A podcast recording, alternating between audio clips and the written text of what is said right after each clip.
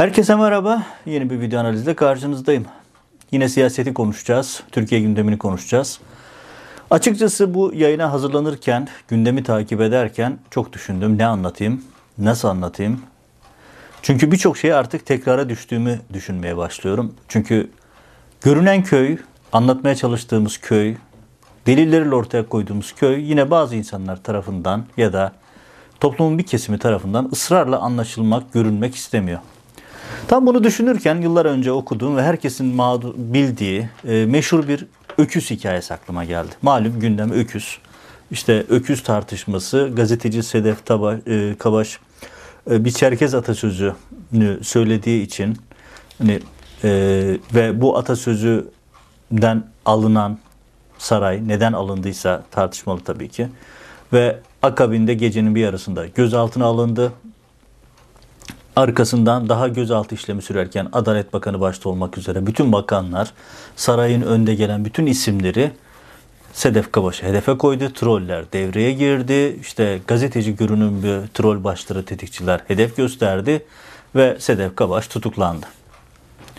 Bu olay işte Sezen Aksu'nun tehdit edilmesi, düşünün ülkenin cumhurbaşkanı ülkenin önde gelen sanatçılarından birisini tehdit ediyor ve bunu camide cuma namazı sonrasında imamın yanına çıkıp eline mikrofonu alıp dilini koparmaktan bahsediyor. Şimdi bu gündeme dair yapacağım analizleri düşünürken ya da bu analizleri nasıl anlatayım diye düşünürken yıllar önce okuduğum ve herkesin bildiği bir öküz hikayesini anlatma ihtiyacı hissettim. Ben de size bugün biraz daha soft bir yayın yapıp öküz hikayesi anlatmak istiyorum. Tam da gündemi tarif eden bir şey. Hikaye malum. Hani hikaye bu ya ki gerçekliği de e, her zaman her yerde olabilir. En azından belgesellerde görmüşsünüzdür. Bir öküz sürüsü otlakta yayılıyor ve aslanlar etrafta geziniyorlar. Ama öküzler dayanışıyorlar. Aslanlar saldırıya geçtikleri zaman öküzler birbirine yakın durdukları için ökü, aslanlar saldırı yapamıyor. Aslanlar kıvranıyor, kıvranıyor ama öküz sürüsünü bir türlü bölüp parçalayıp öküzleri yiyemiyorlar. Aslanlar bu şekilde durduğu sürece de e, öküzler bu şekilde durduğu sürece pardon aslanlar da aç kalıyor. En son akıllı bir aslan diyor ki bir planım var. Gidelim biz öküz sürüsünün lideri Boz Öküz'e gidelim özür dileyelim anlaşalım onunla. Planı alıyorlar beraber hani hikaye bu ya aslanla gidiyorlar. Diyorlar ki Boz Öküz'e biz sizden özür dilemeye geldik. Yani siz çok iyi arkadaşlarsınız, değerli öküzlersiniz. Hani biz de size isteyerek saldırmadık ama işte içinizde bir tane sarı öküz var. Ya bu öküz bizim dikkatimizi dağıtıyor. Rengi farklı, parlak, güneşte parlıyor. Siz diyor onu bize verin. Biz sizle beraber güzel kardeş kardeş yaşamaya devam edelim. Barış içinde yaşarız diyor. Tabii öküzler, öküz bu ya, kafası çalışmıyor. Boz öküz ve beraberindeki heyet toplanıyorlar. Diyorlar ki ne yapalım? Vallahi diyorlar yani biz bu öküzü verelim. Aslanlar madem buna razılar. Bir öküzü veririz ama kafamız rahat olur. Her gün saldırıya uğrama tehlikesiyle karşı karşıya kalmayız diyor. Bir tek benekli öküz karşı çıkıyor. Aslanı sarı öküzü vermeyin diye. Sarı öküzü veriyor aslanlar. Şey, öküz sürüsü, öküz heyeti sarı öküzü veriyor. Aslanlar afiyetle öküzü yiyorlar. Ama gel zaman giz zaman tabii ki aslan, öküz, öküz herkes kendi fıtratını yapacak. Aslanlar geliyorlar tekrar diyorlar ki ya sevgili boz öküzümüz. Yani biz çok barış severiz bak sözümüzde de durduk. Hani sarı öküzü verdiniz biz de size saldırmadık ama ya sizin içinizde bir tane uzun kuyruklu öküz var. Kuyruğunu sallayınca bizim dikkatimiz dağılıyor. Böyle rahatsız ediyor bizi. Siz bu uzun kuyruğu bize verin. Biz yine sizle kardeş kardeş yaşayalım. Boz öküz ve heyeti toplanıyor tekrar. Diyorlar ki ya biz uzun kuyruğu verelim. Tamam uzun kuyruğu veriyorlar. Yine benekli öküzü itiraz ediyor. Bakın yapmayın, vermeyin. Ama kimse benekli öküzü dinlemiyor. İşte öküz olmak böyle bir şey zaten. Sonra Aslanlar başka bir gerekçeyle geliyor. İşte uzun kulak diye geliyorlar, e, kısa boynuz diye geliyorlar. Değişik şekillerle geliyorlar ve bütün aslanları, şeyi, öküzleri bir bir avlıyorlar. Öyle bir aşamaya geliyor ki artık bahane de sunma ihtiyacı hissetmiyorlar. Çünkü öküzlerin sayısı azalmış, aslanlar semirmiş. Aslanlara artık pervasızca saldırıyorlar. Canı istediğine vuruyor, canı istediğini alıyor. Artık bahane bile sunmuyor. Öküzler de çaresiz toplanıyorlar. Sayıları da çok azalmış, aç kalmışlar. Diyorlar ki ya ne yaptık biz? Ne oldu? Biz bu savaşı nerede kaybettik? Ve Benekli Öküz'ün sözünü hatırlıyorlar. Biz o savaşı sarı öküzü verdiğimizde kaybettik. Şimdi bu hikayeden alın, bugüne uygulayın. Hani hikaye bu ya. Kimseye öküz falan demiyorum. Yanlış anlaşılmasın. Yani zaten Erdoğan'ın açtığı bir sürü dava var. Ki biliyorsunuz Türkiye Cumhuriyeti tarihinde şu ana kadar Cumhurbaşkanlarının açtığı davaların bir istatistiği var bu şekilde. Erdoğan dün itibariyle 160 bin dava açmıştı. 160 bin dava ki bunların içerisinde onlarcası e, mahkumiyetle sonuçlandı. Liseli çocuklar dahil var. Cumhurbaşkanı'na hakaret diye. Önüne gelene dava açıyorlar. Yani siz neden o ifadeden alındınız ayrı bir konu. Benim mesela benim benimle ilgili açılmış davalar var. Ben bir karikatür paylaşmıştım. O karikatürde ne Erdoğan'a yönelik bir e, hakaret var ne de Erdoğan'ı çağrıştıran bir şey var ya da yanlış hatırlamıyorsam Erdoğan'ı çağrıştıran bir şey vardı ama yani çok mizahi bir karikatür. Hani bütün televizyonlar Erdoğan'ı gösteriyor. Böyle bir şey. Yalan mı? Değil. Bütün televizyonlar Erdoğan'ı gösteriyor. Ama bir vatandaş alınmış. Erdoğan tabii ki vatandaş. Ve dava açmıştı. İşte o gün bugün bir sürü davam var. Ki 160 bin davanın içerisinden herhalde 20 tanesi falan bana açılmış. Her ifademde, şey her yayınımdan, her yazımdan sonra açıyor. Şimdi Sedef Kabaş olayı, Sezen Aksu olayı işte tam da bu öküz hikayesine benziyor. Yani öküz tahta çıkınca e, saray ahır örnekleri, benzetmelerini hatırlıyorsunuz malum süreç. Peki ne oldu? Niye, biz neyi yaşıyoruz? İşte biz o yiyip semiren aslanların halini yaşıyoruz. Aslanlar pervasızca artık bahane bile gösterme ihtiyacı hissetmiyorlar. Yani önüne geleni alıyor, tutuyor, kesiyor. Camide tehdit ediyor. Dilini kesmekle, kopartmakla tehdit ediyor. Ya biz bunları IŞİD'den falan görüyorduk. Böyle kafa kesmekten, Taliban'dan görüyorduk. Taliban oldu Tayyiban. Yani Tayyiban ya da işte Taliban. Yani böyle bir benzerlik söz konusu. Hani Erdoğan diyor diye bizim kafa yapımız arasında inanç noktasında çok bir fark yok. Ya gerçekten yok. Yani camide imamın yanına eline mikrofonu alıp dil kopartmaktan, kafa kopartmaktan bahseden bir zihniyetle karşı karşıyayız. Ha Taliban ha Tayyiban. Yani bu böyle bir durumla karşı karşıyayız. Peki öküz hikayesini neden anlattım? Şuradan anlattım. Şimdi Erdoğan'ın bunları yapacağı çok belliydi. Biz 2015 28 Ekim'inde sabaha karşı Bugün Gazetesi'nin kapısına, İpek Medya'nın kapısına tomalar geldiğinde, Çevik Polis geldiğinde, Ankara ve İstanbul bürolarımız basıldığında biz bunu anlattık. Dedik bakın bugün İpek Medya'nın kapısını kıranlar yarın size de gelecek. Bugün bizleri kelepçeleyen, haber merkezinde biber gazı kullanan polis yarın size de aynısını yapacak. Bizim arkadaşlarımız, ben o gün gazetenin Washington temsilcisiydim ve hala Washington'dayım. Çünkü pasaportum iptal edildi ve burada mahsur kaldım. Hiçbir yere hareket edemiyorum. Ve o yılda o zaman dedi ki bakın bugün İpek Medya'nın önünde, bugün gazetesinin Kanal Türk'ün önünde gazetecilere biber gazıyla saldıran, kelepçeleyenler yarın size de aynısını yapacaklar. Eğer bugün yanımızda durmazsanız yarın bu makina, bu canavarlar sizin medyanızı da, sizin gazetelerinizde, sizin gazetecilerinizi de gelip gözaltına alacak, kapıları kıracak. İşte Mehmet Baransu'nun yanında durmazsanız bunlar olacak dedik. Gültekin Avcı'nın yanında durmazsanız bunlar olacak. Mustafa Ünal'ın hakkını savunmazsanız bunlar olacak. Sedat Laçiner'in yanında durmazsanız bunlar olacak dedik. Sesimizi duyuramadık. Nasıl hikayede Benekli Öküz sesini duyuramamışsa biz de duyuramadık. Anlattık. Duymazdan geldiler. Görmezden geldiler. Hatta bir kısım bağnaz, sözüm ona demokrat, aydın, liberal vesaire e, o olsun modundaydı. Hala o modda. Yani düşünün e, Sedef Kabaş'ın tutuklanmasıyla alakalı görüntüyü yorumlayan Müesser Yıldız ki kendisi de benzer bir suçlamayla biz Müesser Yıldız e, gazetecidir, gazetecilik suç değildir diye kampanya yapıyorduk onun için. O işte Meriç'ten kaçan teröristler diyor. Çok talihsiz bir ifade kullandı. İşte bir grup isimler işte bu Barışlar, Nedimler, İsmail'ler bunların hepsi Aynı şekilde o olsuncu kadro Zaman Gazetesi, İpek Medya Grubu, Samanyolu kapatılırken irili ufaklı 180 civarında medya organı kapatılırken Biz karışmıyor, bizi ilgilendirmiyor modundalardı. Hatta şunu da niye kapatmıyorsunuz, bunu da neden tutuklamıyorsunuz diye listeler yapıyordu. Benim de adımın aralarında olduğu listeler yapılıyordu. Bunlar yapılırken hadi iktidar cenahını anlıyoruz. Ama sözüm ona muhalif, sözüm ona e, bağımsız gazeteciler de iktidarın ekmeğine yağ sürdüler. En başta FETÖ söylemini kullanarak, en başta iktidar söylemleriyle hareket ederek, terörist söylemleriyle. Bakın bir gazeteci rejimin dilini kullanmaz. iktidarın dilini kullanmaz. Çünkü muktedirler her muhalifi terörist olarak tanımlar. Kime göre terörist, neye göre terörist? Mahkeme kararı, uluslararası saygın örgütlerin kabul etmediği, e, mahkeme kararı olmadan uluslararası örgütlerin kabul ettiği temel kriterlere uymayan, şiddet unsuru barış, e, içermeyen hiçbir harekete terörist diyemezsiniz. Bunu anlattık, evrensel kuralları hatırlattık. Ama maalesef bu arkadaşlar Erdoğan'dan çok aynı yolun yolcusu oldular. Yani Sözcü diye bir gazete var. Çalışanların hepsini tanıyorum. Benim eski mesai arkadaşlarım.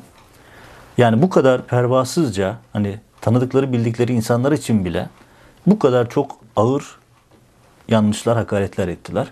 Hani Erdoğan FETÖ diye bir sakızı yıllarca çiğnedi, çiğnedi, çiğnedi, tükürdü. Şimdi sözüm ona muhalifler o tükürmüş sakızı, kullanılmış artık ömrü bitmiş olan sakızı aldılar, afiyetle çiğniyorlar. Erdoğan'dan çok o söylemi kullanıyorlar. Şimdi tekrar geri dönelim Sarı Öküz hikayesine. Eğer o gün Bugün gazetesinin kapısını kırdırmasaydınız, o gün Zaman gazetesi gaza boğulurken yanlarında dursaydınız, o gün Samanyolu kapatılırken yanlarında dursaydınız, bugün gazeteciler gece 2'de bu şekilde gözaltına alınamazdı. Çünkü o gün bunu yapmadığınız için bu pervasız, o hikayedeki aslanlar gibi, yedikçe semiren, semirdikçe pervasızlaşan aslanlar gibi Erdoğan rejimi de bir bir koparttıkça daha da pervasızlaştı. Hedefine koyduğu gazetecileri tutukladıkça yeni hedefler önüne koydu ve koymaya devam ediyor. Ve bunu yaparken çok ince bir taktik belirliyor. Bakın Sezen Aksu örneğinde de aynısını yaptılar. Sezen Aksu örneği tıpkı Fethullah Gülen'e yapılan aynı. Ne gibi? Ne demek istiyorum? Şundan dolayı.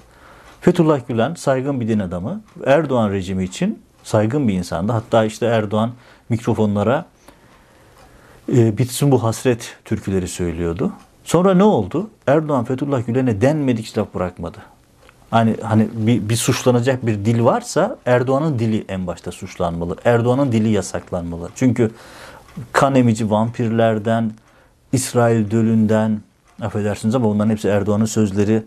Nesebi bozuktan, e, vampirden, yani Erdoğan'ın dili, dediğinden dökülmedik hiçbir şey yok. Yani Erdoğan'ın dilinin ne kadar bozuk olduğunu zaten bütün Ankara gazetecileri bilir. Yani kendi yanında çalışan insanlara nasıl küfrettiğini de herkes biliyor. Bildikleri yani bu bakanlar dahil olmak üzere. Bu yeni bir şey değil. Hani Erdoğan tabanı bunu e Kasımpaşa rejonu falan diye. Yani bu terbiyesizliği Kasımpaşa rejonu falan diye yutturmaya çalışıyorlar. Yani bu maalesef aynı şey değil. Ama konuyu dağıtmıyor. Yani bunlar olurken Erdoğan rejimi adına bunlar yapılırken Erdoğan buralara gelecekti zaten. Şimdi Erdoğan bunları neden yapıyor? En yüksekteki insana. Hani Fethullah Gülen'e bunları söyleyen ben AKP içerisinde bir sürü insandan şunu dinledim. Ya da muhtelif cemaatlerden yine AKP seçmeni olan insanlardan diyorlar ki ya Fethullah Gülen'e bunları yapan Fethullah Gülen'e bunları söyleyen bize neler yapar? Perde gerisinde bunu söyleyenler perde önünde er, Erdoğan'a itiraz edemediler. Aynı şey şimdi Sezen Aksu. Ya Sezen Aksu Türkiye'de sanat camiasındaki en de gelen yani tepeden saysanız ilk beşteki en önemli sanatçılardan biri. Sezen Aksu'ya bunları söyleyen hele hele 5 yıl 6 yıl önce çıkmış bir şarkıdan dolayı bugün bunları yapan bütün sanatçılar şöyle düşünüyor. Ya Sezen Aksu'ya bunları yapan bana neler yapar? Gazetecileri düşünün. Yani Hikmet Çetinkaya gibi bir adamı cemaate yardım, yataklık ve benzeri şeylerle suçladılar, yargıladılar. Yani düşünün böyle bir e, hani en olmadık insanları böyle suçlamalarla muhatap yapıyorsunuz. E, sonra diğer gazeteciler otomatikman hesaba kendini şeye çekiyor. E, hizaya getiriyor. Çünkü yani medya, mesleğin doğa yeni birisine bunları yapanlar benim gibi birisine neler yapmaz ki diye düşünüyor. Ve sansür başlıyor. Mesela düşünün işte Erdoğan'ın camideki Çamlıca Camisi'nde yaptığı tehdit. Ya diyor ki işte dilini kesmek. Ya bir ülkenin cumhurbaşkanı Hani Erdoğan'ın okumadığını biliyoruz. Kendisi söylüyordu zaten ben okumam arkadaşlar özet çıkartır diyordu. Ya kendisiyle ilgili yasayı bile okumamış. Cumhurbaşkanının yasayla belirlenmiş görevleri vardır. Onlardan bir tanesi toplumun birliği, bütünlüğü, beraberliğidir. Erdoğan tam tersini yapıyor. Kendi yasasını bile okumamış. Ve bununla birlikte bakın Erdoğan'ın ateşle oynadığı bir şey daha var. O da şu. Şimdi Erdoğan gibi birisi ve ona böyle e, adeta tapan bir kitle var Erdoğan'a. Yüzde beş, on kaç olduğu önemli değil. O kitlenin içerisinde adeta Erdoğan'a tapan, onu bir din gibi gören kitle var. Erdoğan çıkar mecliste şey cami kürsüsünden böyle bir şey söylerse onlar o kitle bunu bir hedef olarak alır, bir görev olarak alır, bir talimat olarak alır. Bu Sedan Aksu'nun gazetecilerin, başka insanların hayatını tehlikeye atar. Bakın geçen hafta da başka bir videoda anlattım. Selahattin Demirtaş'ın hayatı da tehlikede. Çünkü tam anlamıyla e, İmralı'yla Erdoğan İmralı işte o Edirne'deki İmralı'dakine hesap verecek falan diyerek aslında orada bir başka hesap sinyali de vermiş oldu. Şimdi bu videonun konusu değil ama şunu söyleyeyim. Bakın psikolojik harpte çok anlatılan bir kural vardır. Eğer bir bahçeyi sürekli sularsanız oraya tohum atmasanız bile orada ayrı kotu biter. Çünkü yani her bahçede bir tohum potansiyeli vardır. Sularsanız uygun zemin, atmosfer, ışığı bulduğu zaman o tohum oradan çıkar. Şimdi Erdoğan gibi bir siyasetçi ya da önde gelen figürler sürekli benzer dili kullanırsa birinin eline silah vermenize gerek yok. Birini organize etmenize gerek yok. Durumdan vazife çıkartan bir tane birisi Kurtlar Vadisi izleyip Erdoğan'ın e, propaganda dizilerini izleyip kahraman olmak isteyen bir tane tetikçi çıkar. Hrant Dink'te de çıktı, Malatya Zirve Cinayeti'nde çıktı, başka olaylarda çıktı. Başka yerde de çıkar. Ki o olaylar tesadüf değildi. Onların hepsinde cinayeti planlayan, e, tetikçilerin eline e, silahı veren birileri vardı. Ama ver, varsayalım verilmedi. Biri çıkar ve der ki ben Cumhurbaşkanı'nın konuşmasından etkilendim, gittim vurdum ya da gittim saldırdım. Ya bu kadar acı tecrübeleri var bu ülkenin ve Erdoğan pervasızca bunu yapıyor. Niye yapıyor? Çünkü Erdoğan'ın elinde bir şey kalmadı. Yani ekonomi dibe vurdu. Bugün Türkiye'de konuşulması gereken şey bu. İnsanlar feryat figan. Ne elektrik faturasını ödeyebiliyor insanlar, ne doğalgaz faturasını ödeyebiliyor, kullanamıyor. Pazara gidiyor, markete gidiyor, alışveriş yapamıyor. Arabasına benzin alamıyor. İşsizlik had safhada. Böyle bir kriz ortamında Erdoğan çok ustaca gündemi manipüle ediyor. Sezen Aksu'nun yıllar önceki parçasını dönüp adama demezler mi kardeşim senin kafan bu kadar kıt mı ki, zekan bu kadar kıt mı ki bu parçanın ne anlama geldiğini 6 sene sonra anladın. 6 yılda mı e, kafan bastı de demek lazım ama yok. Niye? Çünkü Erdoğan için bu son derece normal. Seçimi kazanmak için istismar edebileceği her şeyi istismar ediyor, edecek, etmeye devam edecek. Ama yetmiyor. Ben her gün insanlarla konuşuyorum. Her gün e, toplumun e, nabzını tutan anketlere bakıyorum. insanlarla konuşuyorum. Diğer e, bu işleri yapan insanların e, yayınlarını izliyorum. Toplumun bir tane gündemi var. Açlık, ekonomi ve hukuksuzluk. KYK'lar, mağdur edilen insanlar ve hayat pahalılığı ekonomi. Erdoğan bunları bastırabilmek için yarın bir gün daha büyük, daha sansasyonel çıkışlar yapmak zorunda. Yapacak da. Dolayısıyla buradan tekrar öküz hikayesine geri dönelim. Erdoğan'la mücadele etmenin bir tane yöntemi var. Sarı öküzü vermeyeceksiniz. Verdiniz mi? Yararın yerinden dönerseniz yine kardır. Çünkü çıkış yolu da bellidir. Erdoğan çok ustaca rakiplerini, hedeflerini bölüp parçalayıp çeşitli bahanelerle birbirine düşürüp oradan yiyip yoluna bakan aslanlar gibi. Bakın seçime giderken Erdoğan bunu daha ötesini yapacak. HDP'yi kapatmak için her türlü atraksiyon yapılıyor. İstanbul ve Ankara Büyükşehir Belediyelerinin yasal yollardan sıkıştırılması için her türlü atraksiyon yapılıyor. Muhalefeti bölmek için HDP'yi Millet İttifakı'nın dışında tutabilmek için İmralı dahi devreye sokuldu. Düşünün ya şöyle bir şey düşünebiliyor musunuz? Denklem. Erdoğan, İmralı, Bahçeli. Erdoğan İmralı ortaklığını zaten alışığız. Daha önceki seçimlerde Erdoğan İmralı'yı açıkça sahaya sürdü. Mektup getirdi, kampanya yaptırdı, kardeşini televizyona çıkarttı. Ve sözüm ona milliyetçi bir parti bu denklemin bir parçası olarak oturuyor. Ve böyle bir denklem içerisinde Erdoğan yarın bir gün bunun bir adım daha ötesine gidecek. Çünkü seçimi kazanamayacağını gördükçe bu ekonomik atmosferde Erdoğan'ın seçimi kazanma şansı yok. Bu sosyal platformlarda Erdoğan'ın bu sosyolojik gerginlikte Erdoğan'ın seçimi kazanma şansı yok. Erdoğan'ın bir adım öteye geçmesi gerekiyor.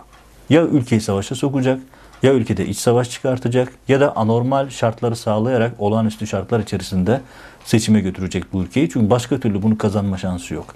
Bunu yapabilmek için bir taraftan bunu yaparken öbür taraftan muhalefeti yargı yoluyla ya da işte bu tip e, salvolarla sersemletip onları oyun kuramaz hale getirmeye çalışıyor. Bir taraftan da toplumu bu Sezen Aksu örneğinde olduğu gibi, Sedef Kabaş örneğinde olduğu gibi, başka örneklerinde olduğu gibi sindirmeye, korkutmaya, sesini çıkaramaz hale getirmeye devam ediyor. Yapmaya da devam edecek. Ve bunu nasıl, bu, bu pervasızlığı nerede buluyor? Yine öküz aslan hikayesinde olduğu gibi öküzlerin hatasından bulabiliyor. Çünkü orada zayıflayan, parçalanan ve mücadele etmeyen çevreler işte aslanların iştahını kabartıyor. Hani şu anda yaşanan, yapılan hatalar da tam olarak Erdoğan'ın iştahını kabartmak halinde kabartıyor. Yani düşünün Erdoğan HDP üzerine bir hareket yapıyor. İyi Partililer, CHP'liler, e, Saadet Partiler hep birlikte evet HDP ile ilgili kabul oyu vereceğiz diyorlar. E şimdi yani oyunu görmüyor musunuz? Görüyorsunuz. E ama neden işte bu fotoğrafa karşılığında e, biz bunu yapıyoruz. İşte tezkere geliyor evet diyoruz ama işte gö- e, içimiz yanıyor ama evet diyoruz. Ya da işte hatırlarsınız Abdullah Gül aynı şeyi yapıyordu. Ya bu yanlışlar var ama ben bunu imzalıyorum. Siz de gereğini yapın diye. E imzalama geri gönder. Yani Abdullah Gül bugün böyle akil bir adam gibi kendini etrafta tutuyor ama şu an yaşanan çöküşün en büyük aktörlerinden birisi o. Çünkü daha kendisi Cumhurbaşkanıken kendisine çok kişinin gittiğini ben bizzat biliyorum. Birçok siyasi Erdoğan şey Cumhurbaşkanı Abdullah Gül'e gidip adeta yalvardı. Erdoğan'ın çıkardığı bu yasaları imzalamayın. Türkiye uçuruma gidiyor diye. Abdullah Gül ben konuştum halledecekler falan deyip o şeyi karıştırdı. E, o şeyi savuşturdu başvuruları, talepleri. Arkasından Türkiye bugün bu hale geldi. Ama şimdi bu ara şunu da hatırlatayım. Bu sarı öküz meselesi ya da işte e, Cumhurbaşkanı'na hakaret ettiler meselesiyle ilgili havuz medyasında ve bütün e, iktidar yanlısı medyada neler söyleniyor neler. Vay efendim nasıl Cumhurbaşkanı'na şu yapılır, nasıl siyasilere bu hakaret edilir vesaire ya da işte Rütük nasıl harekete geçmez vesaire. Şimdi Amerika'dan örnek vereyim. Ben yıllardır Amerikan siyasetini izliyorum. Sahada izliyorum. Defaatle Beyaz Saray'ın önünde protesto izledim.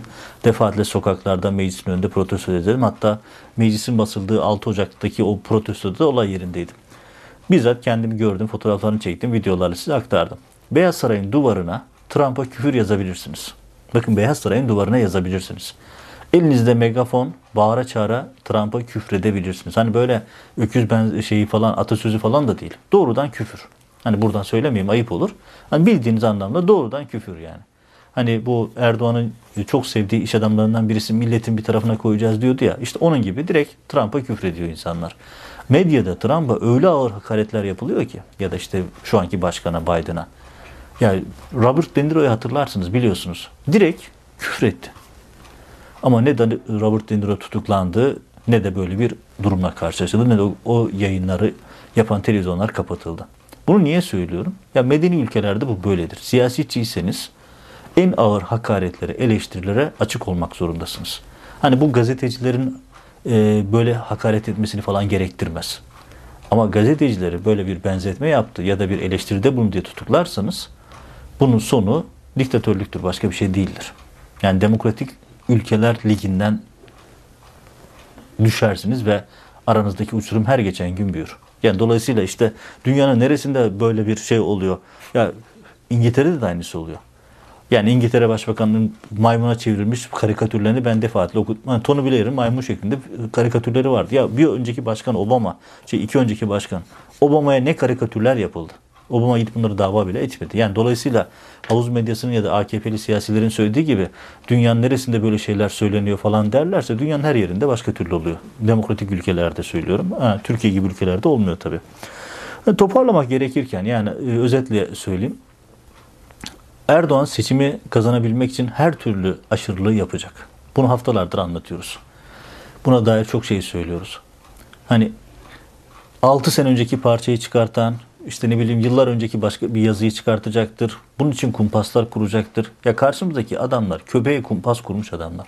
İstanbul Belediyesi'ndeki hikayeyi biliyorsunuz. Yani otobüste köpeğe kumpas kurmuş adamlar bunlar. Ve bunlar her türlü atraksiyonu yapacaklar. Burada bir tek çıkış yolu var. Hani en baştan yapılan hatayı tekrar söylüyorum. Ö, öküz hikayesindeki gibi. Sarı öküzü verirseniz eğer Mehmet Baransu'nun, Gültekin Avcı'nın, Mustafa Ünal'ın başka gazetecilerin tutuklanmasına, Hidayet Karacan'ın tutuklanmasına zamanında itiraz etseydiniz, onların tutuklanmasını engelleme adına hareket etseydiniz bugün bunlar olmayacaktı. Ama hala geç değil. Özellikle de muhalefet partileri açısından söylüyorum. Hani bitirirken çok böyle karamsar bir e, şey söyledim ama bir pozitif e, izlenimle bitireyim. E, o da şu. İşte muhalefetteki hareketi görüyorsunuz. Muhalefet partileri içerisinde bir özellikle e, CHP, İyi Parti, e, Babacan, Bab, Davutoğlu ekibi. E, 6 parti ortak bir çalışma yürütüyor. Ve bu çalışmayı önemsemek lazım. Bence oldukça iyi şeyler de oluyor. Hani çok karamsar tablo çiziyoruz ama bence Erdoğan'ın uykusunu kaçırtan bir tablo bu. Çünkü 6 parti ortak hareket ediyor ve önemli çalışmalara imza atıyor. Henüz tam anlamıyla çalışmaları açıklanmış değil ama e, ekrana da yansıdı, medyada yansıdı bir masa etrafında çalışılıyor. Ekonomiden parlamenter sisteme, anayasaya kadar her şey baştan aşağı yeniden yazılıyor. Bu aslında Erdoğan'ın en çok korktuğu şey. Yani en baştaki sarı öküz hikayesinin en başına gidin. İşte öküzler bir arada durduğu için aslanlar saldıramıyor. İşte bu olayın bugüne uyarlanmış haliyle hani gündem hep öküz muhabbet üzerinden döndüğü için ben de o yüzden biraz fazla içinde öküz geçen bir yayın oldu kusura bakmayın ama şöyle bir şey söyleyeyim. Erdoğan'ın en büyük kabusu bu. Ali Babacan'ın, Ahmet Davutoğlu'nun, Meral Akşener'in, Kemal Kılıçdaroğlu'nun, Temel Karamollaoğlu'nun hatta HDP'nin aynı denklemde, aynı masanın etrafında oturması. Bu Erdoğan'ın kabusu ve bu gerçekleşirse Erdoğan o koltukta oturamayacağını biliyor. Bu yüzden ne yapıp ne edip bir taraftan toplumu gererken bir taraftan olağanüstü şartlarda ülkeyi seçime götürmeye çalışıyorken bir taraftan da bu saydığım isimlerin, siyasilerin aynı masa etrafında oturmasını engellemeye çalışıyor. Ama aynı masa konusunda bu isimler bayağı bir mesafe aldılar. Dediğim gibi parlamenter sistemle ilgili çalışmalar yazılıyor. Geçtiğimiz günlerde Kılıçdaroğlu Avrupa Birliği büyükelçilerle yemek yerken onlara bir şey söyledi. Ekonomiyle ilgili soru sorulduğunda diyor ki onu Babacan yazıyor. Bu aslında eleştirilebilecek bir konu. Yani muhalefet partisinin ekonomi programı yok mu? Ama pozitif yönden baktığınızda aralarındaki işbirliğinin hangi seviyede olduğunu gösteriyor. Aralarında ciddi bir işbirliği var ve mesafe alınıyor. Düşünün ana muhalefet partisi ekonomiyle ilgili konularda Ali Babacan'a yer açıyor ve diyor ki bu konuyu siz halledin. Ve onlar çalışıyorlar. Bu önemli bir gösterge. Hani Erdoğan'ın uykusunu kaçırmaya aday bir tablo bu. Davutoğlu Erdoğan'ın sinirlerini bozuyor. Davutoğlu, Babacan Erdoğan'ın en çok korktuğu isimler. Babacan, Erdoğan Kılıçdaroğlu'ndan ya da Meral Akşener'den çok çekinmiyor. Erdoğan'ın en çok çekindiği iki isim Babacan. Özellikle Babacan. Çünkü kendi tabanını kaybetme korkusu yaşıyor. Hani bütün bu karamsarlıkların içerisinde pozitif bir e, izlenim olarak bir gö- e, şey olarak bunu da aktarayım. Bu muhalif partilerin aynı masa etrafında oturuyor olmuş olması aslında Erdoğan'ın uykusunu kaçıran ve Erdoğan iktidarını sonu getirebilecek bir hamle. O masadan işbirliği çıkarsa Erdoğan için yolun sonu olabilir. Çıkmazsa Erdoğan ne yapıp ne edip bu seçimi götürecek gözüküyor. Çünkü bunu yapabilmek için her türlü illegaliteye girebilecek bir kafa yapısına sahip. Camide sanatçı tehdit etmek ya da işte gazetecileri gece tutuklatmak gibi yöntemler dahil. En baştaki hikayeyle tekrar geri dönelim. Eğer sarı öküzü verilmezseniz, vermeseydiniz bugün bunlar olmayacaktı. Çünkü sarı öküzü verdiğiniz zaman o aslanlar doymadan bir bir sizi avlamaya devam edecekler. İşte bugün gazetesinin kapısı kırılırken destek verseydiniz, bizler terörist damgasıyla tutuklanırken destek vermiş olsaydınız bugün bunlar yaşanmayacaktı. Evet, dediğimiz gibi sarı öküzü vermeyeceksiniz. Yarın çok geç oluyor. Evet, yeni bir yayında görüşmek üzere. Hepinize hoşçakalın.